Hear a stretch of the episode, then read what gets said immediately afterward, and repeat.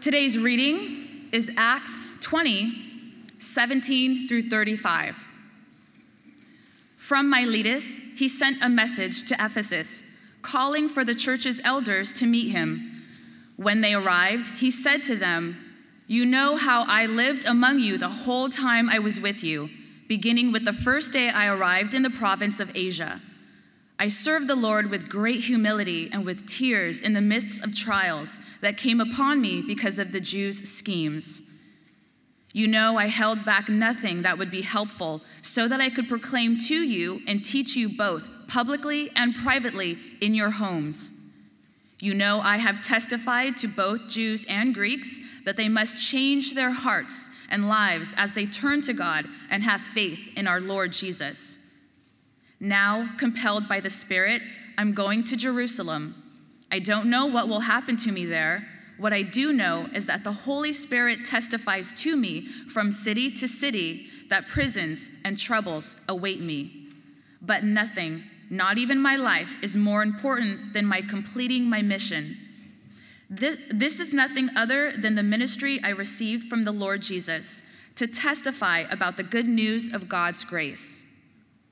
I know that none of you will see me again, you among whom I traveled and proclaimed the kingdom.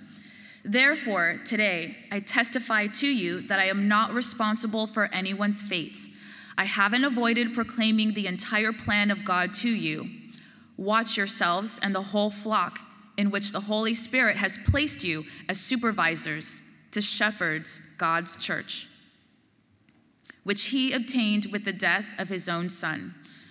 I know that mm. after my departure, savage wolves will come in, come in among you, and won't spare the flock. Some of your own people will distort the word in order to lure followers after them. Stay alert. Remember that for three years I constantly and tearfully warned each and every one of you. I never stopped warning you. Now I entrust you to God and the message of His grace, which is able to build you up and give you an inheritance among all whom God has made holy. I haven't craved anyone's silver, gold, or clothing.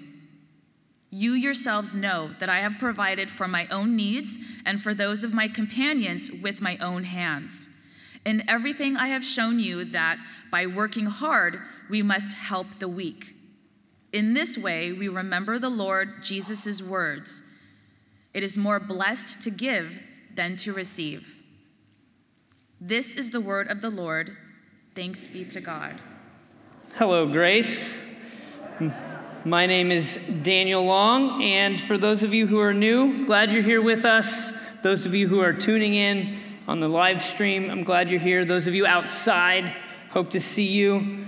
Um, and so I have some good news, which you, if you are somehow a part of the newsletter, uh, which you should be, and this is going to remind you that you should be, you received some communication uh, that we think that God has brought a candidate for the third, um, the third pastor of the lead pastoral team. Yep, that is exciting it's Ramona. I just want to give you a sense of the. Ramona's excited. Other people on the search team, they're raising their hands because they're thinking, okay, whew, that was a long, that was a long way to go.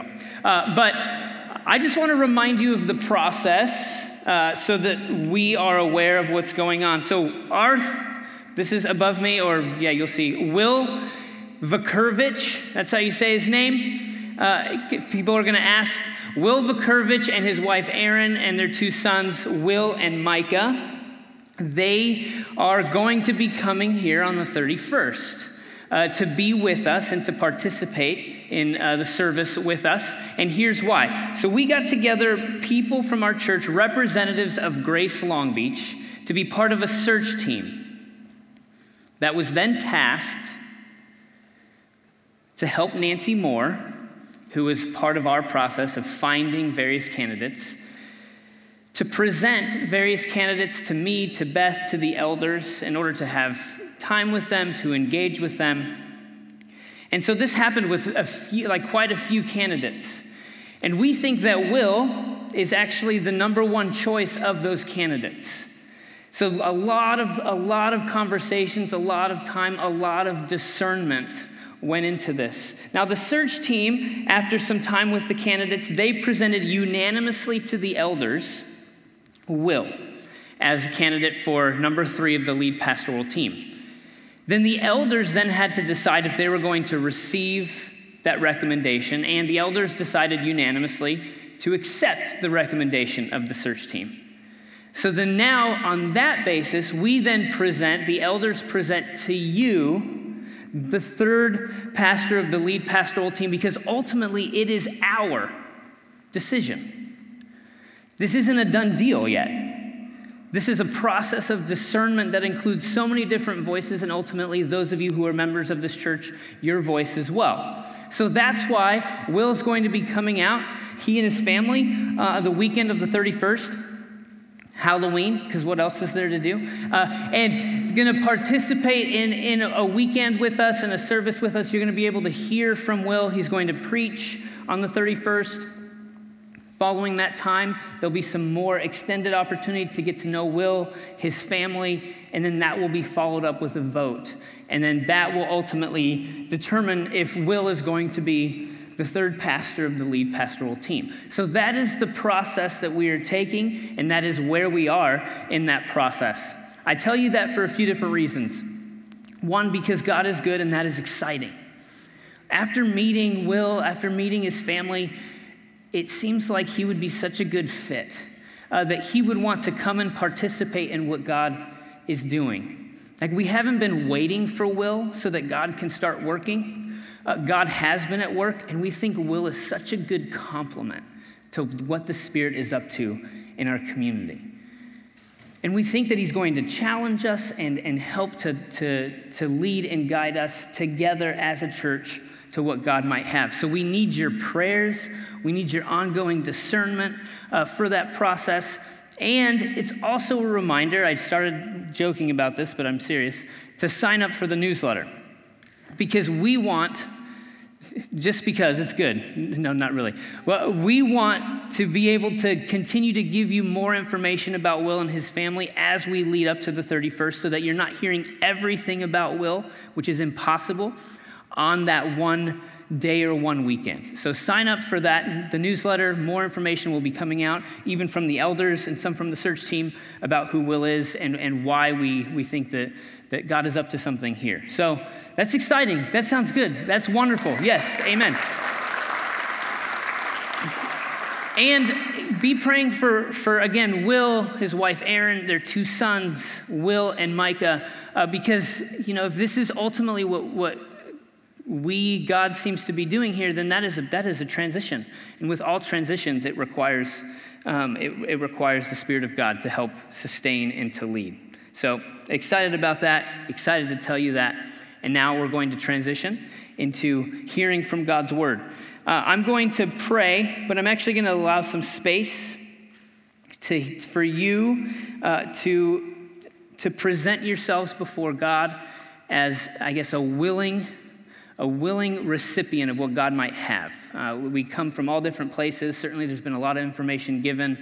I don't know where you are. I know where I'm at, and I could really use this. Uh, so let's let's be open to what God might have, and then I will pray for us, and we'll get into the Book of Acts.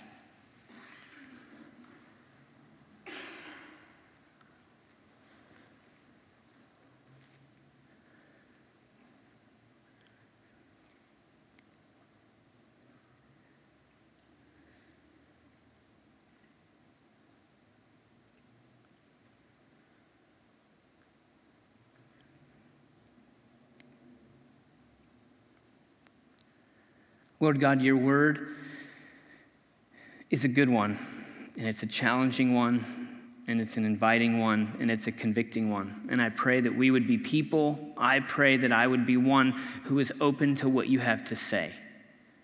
Thank you for, for you for that you make the first move, that you are a God who's not distant, but are, you are a God who is near, and that you are a God who wants to speak. Help us to listen. Calm our hearts wherever we might be and whatever we're bringing God, I pray that your voice would be the one that's loudest for us. Uh, I pray that we would be so overwhelmed by the type of God that you are this morning and be moved to, to really hand over our lives to you in trust and surrender. It's in Jesus' name we pray. Amen. So if you'd like, you can turn in your Bibles to Acts chapter 20. We're going to be looking at the verses 17 through 35. Again, as I said before, this is the second half of Acts, which really focuses in on the life of Paul and the ministry of Paul. And Paul has been over to different places, he's been traveling, and we see him take, come to this place really to meet with the elders of Ephesus because he wants to give them a parting word. And it's in this word we hear Paul's pastoral heart. And it's a really beautiful heart. And ultimately, what he's wanting to say about what ministry looks like. And that's actually where I would like to begin is with this question. Is what does faithful ministry look like? What does faithful ministry look like? Now, I would imagine when you hear the word ministry, you have an idea of what that means, and I'm curious what that would be. For some, it might mean this, this, this program or this thing that we do uh, uh at church, it, it, that we have a certain type of ministry ministry to um, high schoolers or middle schoolers, or men's ministry or women's ministry. So it could mean that, that, we, that there's this, some specific program that we're talking about when we talk about the word ministry. It might mean this, this, the church at large, that there's some specific church ministry. We're talking about what a church does uh, when we use that word ministry. Again, I'm curious what comes to mind for you when you hear that word ministry, and then what it looks like for a ministry to be faithful. Because in the New Testament, when the word ministry is used, it's used in a way of talking about serving. It's used it, it, as if it's something that the people of God do. It's not a program that the church is responsible for. It's not even necessarily a church as an organization. Rather, ministry is serving for the purposes of building up the body of Christ. Now, Paul says it this way in Ephesians chapter 4.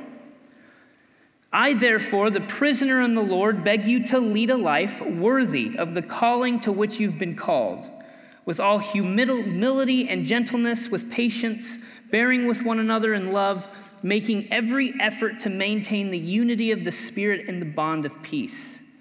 There is one body and one Spirit, just as you were called to be one hope of your calling, one Lord, one faith, one baptism one God and Father of all, who is above all and through all and in all. But each of us was given grace according to the measure of Christ's gift.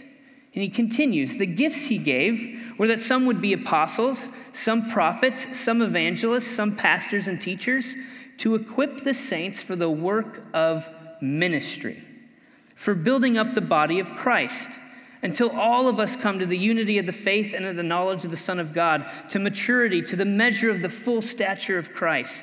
So, why do I bring all this up before even getting into Acts, like parsing out this word ministry? It's because I think we think of it in very narrow terms. When we define or when we talk about what faithful ministry looks like, often we define it in terms of what a place actually does, the, the external components of it. We might think that a church's ministry is thriving or successful because the preaching is incredible, because the music is outstanding, because the programs that a church, is, that a church offers are, are able to meet every single need that one might have. We often think very narrowly in terms of what ministry is and what it means. But when we think of the New Testament terms, ministry means it's something that we are all part of and are all called to do and have all been given gifts by Christ through his Spirit to do. And I bring that up because Paul is going to be talking about his ministry and in the ministry he is passing on to this particular church before he leaves them. And I don't want us to exclude ourselves from the people he's talking to because he's talking to all of us about what faithful ministry looks like. But Paul, in typical fashion, uses himself as an example. He's often uh, saying, Do what I do, follow me. and as the, in the way that I follow Christ. We see this in 1 Corinthians 11 1. Be imitators of me as I am of Christ. Philippians 4 8 through 9. Finally, beloved, whatever is true, honorable, just, pure, whatever is pleasing, commendable, if there's any excellence and if there's anything worthy of praise, think about these things. Keep on doing the things that you have learned and received and heard and seen in me, and the God of peace will be with you. So, Paul uses himself as an example and will use himself in this final exhortation to this particular church. So, let's go. Verse 17 in Acts 20. So from Miletus, he sent a message to Ephesus asking the elders of the church to meet him. When they came to him, he said, You yourselves know how I lived among you the entire time from the first day that I set foot in Asia, serving the Lord with all humility and with tears, enduring the trials that came to me through the plots of the Jews. I did not shrink from doing anything helpful, proclaiming the message to you and teaching you publicly and from house to house as I testified to both Jews and Greeks about repentance toward God and faith toward our Lord Jesus.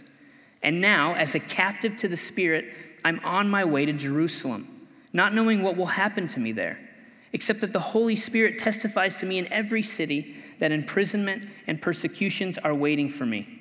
But I do not count my life of any value to myself, if only I may finish my course and the ministry that I received from the Lord Jesus to testify to the good news of God's grace. Now, in that, in that long passage, Paul, speaking to these elders of this church, which is in a way speaking to the entire church, is wanting to say, Look at my life, look at my ministry. And if we were to do that in the way that he describes it, we would see three things about Paul's faithful ministry, of how he defines it, of how he understands it.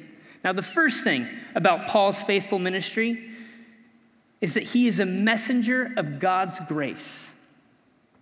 He is a messenger of God's grace. He has a message to proclaim, and it is one of grace. We see that at the end of 20, 24. But I don't count my life of any value, if only I may finish my course in the ministry that I received from the Lord Jesus to testify to the good news of God's grace. Now, the second thing we see of Paul's faithful ministry, of how he understands it, is that he's a witness to Christ's life.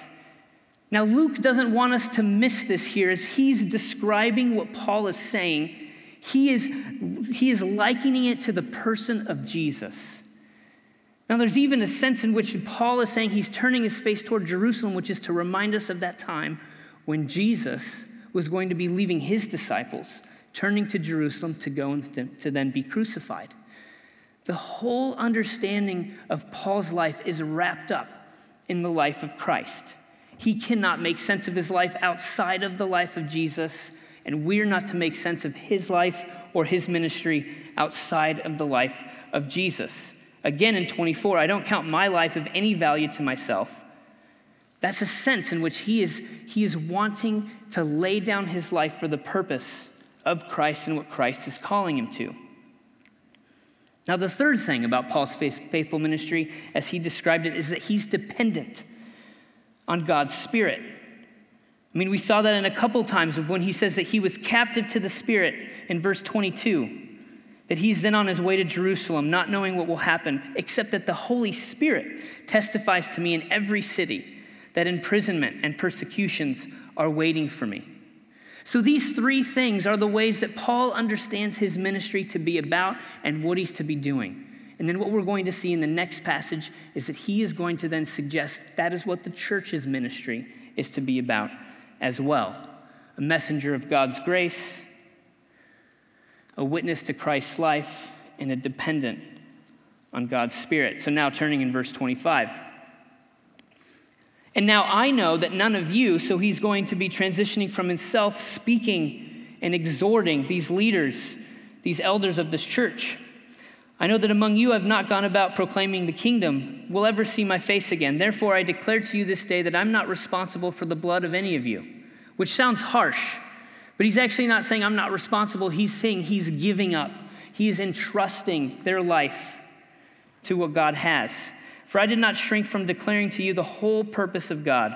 Now keep watch over yourselves and over all the flock of which the Holy Spirit has made you overseers, to shepherd the church of God that he obtained with the blood of his own son. I know that after I've gone, savage wolves will come in among you, not sparing the flock. Some, even from your own group, will come distorting the truth in order to entice the disciples to follow them. And therefore, be alert, remembering that for three years I did not cease night or day to warn everyone with tears.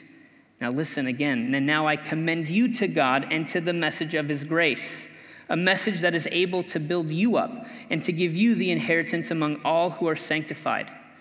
I coveted no one's silver or gold or clothing. You know for yourselves that I work with my own hands to support myself and my companions. In all this, I've given you an example that by such work we must support the weak, remembering the words of the Lord Jesus, for he himself said, It is more blessed to give than to receive. So, knowing that Paul's ministry was made up of this sense of being a messenger of God's grace, a witness to Christ's life, and a dependent on God's Spirit. Did you hear that in his exhortation to the leaders? Because our faithful ministry is to be in the exact same way.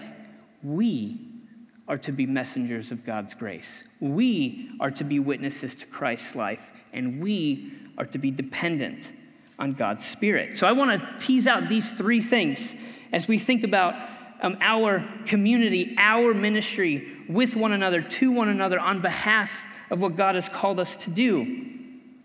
And you look at these three and you're like, well, yeah, obviously, this seems like it's a no brainer. But if you think about how often we construct, I'll speak for myself. If, if I think about how often I construct my life in order to make sure that I don't need to be these three things, it's pretty astounding. And I want to tease some of that out. So, these three elements. So, a messenger of God's grace.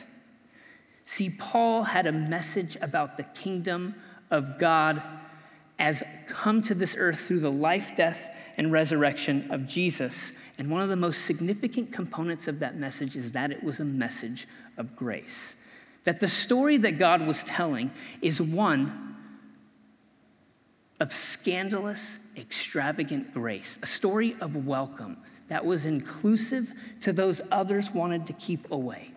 A story of repentance that because it is a message about God's grace, it makes repentance possible. That came up in this passage. Because God is a God of grace, we can therefore turn from our ways of how we've ordered and constructed the world in order to follow after God. It's a story of inheritance. It's a story of receiving what God has made possible in the person of Jesus. I just want to share with you some uh, scripture from Paul in Ephesians 2. Let these words wash over you. And imagine Paul is preaching to you. You were dead through the trespasses and sins in which you once lived, following the course of this world, following the ruler of the power of the air the spirit that is now at work among those who are disobedient. All of us once lived among them in the passions of our flesh, following the desires of flesh and senses, and we were by nature children of wrath like everyone else. But God, who is rich in mercy, out of the great love with which He loved us, even when we were dead through our trespasses, made us alive together with Christ. By grace you have been saved we know that all too well. I'm going to stop there. We know that phrase all too well, but listen to it afresh. By grace, you have been saved, and raised us up with him, and seated us with him in the heavenly places in Christ Jesus, so that in the ages to come he might show the immeasurable riches of his grace in kindness toward us in Christ Jesus. For by grace you have been saved through faith. And this is not your own doing, it is the gift of God, not the result of works, so that no one may boast. For we are what he has made us, created in Christ Jesus for good works, which God prepared beforehand to be our way of life. Amen. We were once dead, but now, because of God, we are alive. By grace, we have been saved. By grace, you have been saved. This is the message that the church has to tell an incredible, scandalous message of grace. A person who tells it very well is a, a man named Brennan Manning. He says this My message, unchanged for more than 50 years, is this God loves you unconditionally, as you are and not as you should be, because nobody is as they should be. It is the message of grace. A grace that pays the eager beaver who works all day long the same wages as the grinning drunk who shows up at 10 till 5. And Brennan Manning was that grinning drunk. A grace that hikes up the robe and runs breakneck toward the prodigal, reeking of sin, and wraps him up and decides to throw a party. No ifs, ands, or buts. This grace is indiscriminate compassion. It works without asking anything of us. Grace is sufficient even though we huff and puff with all our might to try to find something or someone it cannot cover. Grace is enough. Jesus is enough. Is that the message that you need to hear this morning? That grace is enough, that Jesus is enough. Because that is the message that we have to tell. That is the message that the church has to proclaim. That grace is enough, that Jesus is enough. But think about, and he says this here we huff and puff and try to find something or someone that this does not cover. We try to construct our lives in such ways that we don't need to be scandalized by grace. We want to earn what God wants to give. Why? Because otherwise it is just too scary. It means I am not in control. It means I am ultimately not the one with power. It means I am ultimately the one whose hands are open and says, Father, forgive me, a sinner. But that is the incredible message that God has for us. Grace is enough. Jesus is enough. And that is the message that we, Grace Long Beach, we Christians everywhere, have been given to proclaim and to give and to share. And it is remarkable and it is scandalous. And it violates every core of who I've been taught to be, which is someone who needs to work and to prove over and over and over again that I matter or that I've earned something. Do you need to break the chains this morning of that burden? Because God has done so in Jesus, and His grace is sufficient for you. a witness to Christ's life. The second sort of marker of faithful ministry, of what our faithful ministry is to be. And again, as I said, Paul casts his whole life in light of the life of Jesus. That in order to make sense of Paul's life and what he did, you need to understand who Jesus was and what he did. And I am convicted by that. Does my life make sense outside of the life of Christ? That is a convicting question. Does your life make sense out of the life of Jesus? Could somebody tell the story of your life and, and have Jesus no part of it? That should not be for people like me who call ourselves Christian. Our life should not make sense out of the person of Jesus. And so, what were the, what were the different textures of Christ's life that Paul brings up here that we're to embody. I mean, one is humility. That's a word that comes up in this passage in 2019. There's also this sense of self giving love as we see in the life of Jesus, that, that Jesus gave his whole self for the world. There's also a shepherding component. I mean, when Paul is talking to these elders, to these shepherds, he's actually talking to them, even talking about the protective element that shepherding takes within a community. Why? Because there are going to be people, even within the community, who want to distort this message of grace, which we see Paul work out in so many of the different letters, when they make it not about grace, but about earning, about something else. But there's a shepherding component to Christ's life and therefore to our ministry.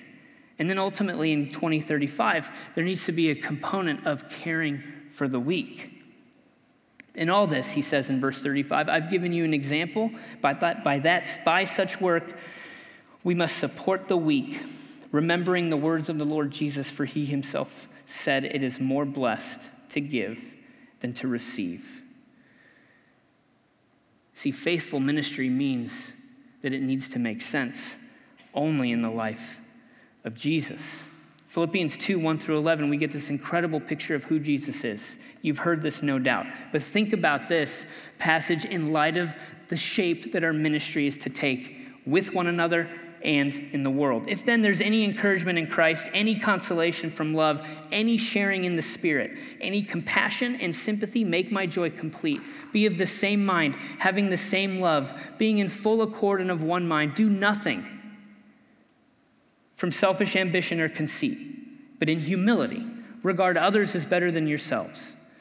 Let each of you not look to your own interests, but to the interests of others. Let the same mind be in you that was in Christ Jesus who, though he was in the form of God, did not regard equality with God as something to be exploited, but he emptied himself, taking the form of a slave, being born in human likeness, and being found in human form. He humbled himself and became obedient to the point of death, even death on a cross. The lenses that we are to wear as we think about our life and how to make sense of it is the life of Jesus. It is a life that is moving toward the cross of giving one's self up on behalf of others. Mark 10, 42 through 45, Jesus called them and said to them, You know that among the Gentiles, those whom they recognize as their rulers lord it over them.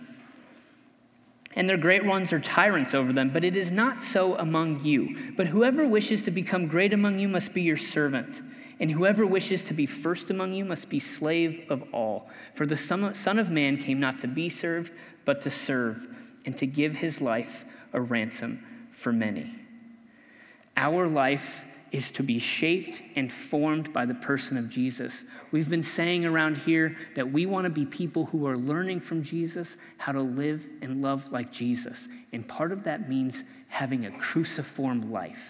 Now, a cruciform life is a life that is shaped by the cross, shaped by self giving, holding nothing back, in order that others might take precedence, in order that others might be served, in order that others might be loved. That is the life that Jesus showed us, is the life we ourselves are called to.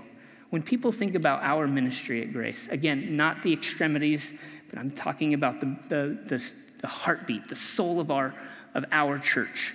Do people think of us as people who are completely and utterly self giving? and humble and caring for the weak and shepherding. Do people think of me that way? Do people think of you that way? This is the type of life that through the Spirit God is wanting to shape within us a life marked and defined by the person of Jesus. Lastly, dependent on the Spirit. Now, a few textures to this dependency, as we see, is, is there's a sense in which the Spirit is leading Paul, speaking to Paul. Then he says it's appointing those who are leading this particular community of people that he's talking to. But at the core, it's this ultimate dependence on the Spirit. That to be led, to be moved, to go this way, to go that way, is because the Spirit is active and speaking and saying something. Are we dependent? Are we dependent people? Again, we construct lives in such a way that we don't need to be scandalized by grace, that we don't need to live a cruciform life, and that we don't need to be dependent. I try to live a way that doesn't need anyone, ultimately, then doesn't need God. And that's a scary place to be being a Christian in America is hard. You know why? Because we don't often need Jesus. But we do. And we need to be dependent. Our life needs to depend upon what God has done in Jesus and continues to do through the Spirit. Galatians 5 Paul says this live by the Spirit, I say, and do not gratify the desires of the flesh. For what the flesh desires is opposed to the Spirit, and what the Spirit desires is opposed to the flesh. For these are opposed to each other to prevent you from doing what you want. By contrast, the fruit of the Spirit is love, joy, peace, patience, kindness, generosity, faithfulness, gentleness, and self control. There is no law against such things. Against those who belong to Christ Jesus hath crucified the flesh with its passions and desires. And if we live by the Spirit, let us also be guided by the Spirit. See, our ministry together, our ministry as Christians. Again, I'm not talking about an organization. I'm talking about people who the Spirit of God has brought together as the church. Our ministry is to be defined by those who are messengers of God's grace. That God has given, that we have an inheritance, that we are welcome. It's to be a witness to Christ's life, that ultimately we are to give up completely ourselves on behalf of the other. And that we are to then, then be dependent upon the Spirit, that we need God to lead us, to guide us, to appoint us, to empower us. That is what faithful ministry looks like. And to close, I suppose these are my questions. Just keeping those three things in view. Like, as you consider your life, as you consider your ministry, your serving, building up the body of Christ, as you consider Grace Long Beach as a collective of people who've been called to do that, are these your markers of faithfulness? Are these your markers of what it actually means to be a church doing what God has called it to do? Or do we add on all of these other things, then missing these core components of what we've been called to? I'm not saying these other things that we might like or appreciate or desire from a church are bad. What I'm saying is we can have the best things. Every single thing could be the absolute best, and we can be missing these three things, and that is dangerous. This is to be the heartbeat, the very soul of our ministry together. God's grace, witness to Christ's life, and dependence upon the Spirit. So, what are your markers? Are these your markers? Are these my markers? I mean, is our primary message one of God's grace? Is that our primary story that we're telling the world? A God who is incredibly gracious and welcoming? A God who, who gives us an incredible inheritance? A God who says that by grace you've been saved through faith? Or are we promoting often a certain type of spirituality that is saying, yes, but, or yes, and? There is no yes, and.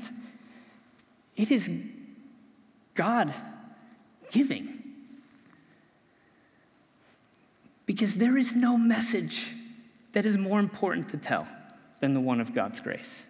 Now, does the life of Jesus, especially as we look at the life, death, and resurrection of Jesus, climaxing in that death on the cross, is that how we define love? Is that how we define our ministry toward one another? Of humility, of self giving, of shepherding, of care for the weak. Jesus says this in Luke 9. If any of you want to become my followers, let them, let them deny themselves and take up their cross daily and follow me.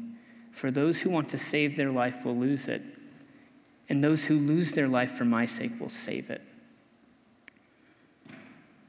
There is no other way to live for us than to live as Jesus lived, making our way to the cross so that we might then be vindicated and raised up by God. Finally, is our posture, is your posture one of dependency, ultimate reliance on the God who is empowered and who leads by the Spirit? Are you dependent on the Spirit? Because there is no voice more important than the Spirit's voice. So I guess I want to close thinking about these three questions. Are we messengers of God's grace? Are we bearing witness to the life of Jesus? And are we dependent on the Spirit of God? And I trust that God might want to speak all three to you, maybe only one. And I wonder what that might be. And again, for some, you need to hear that God's grace is sufficient for you.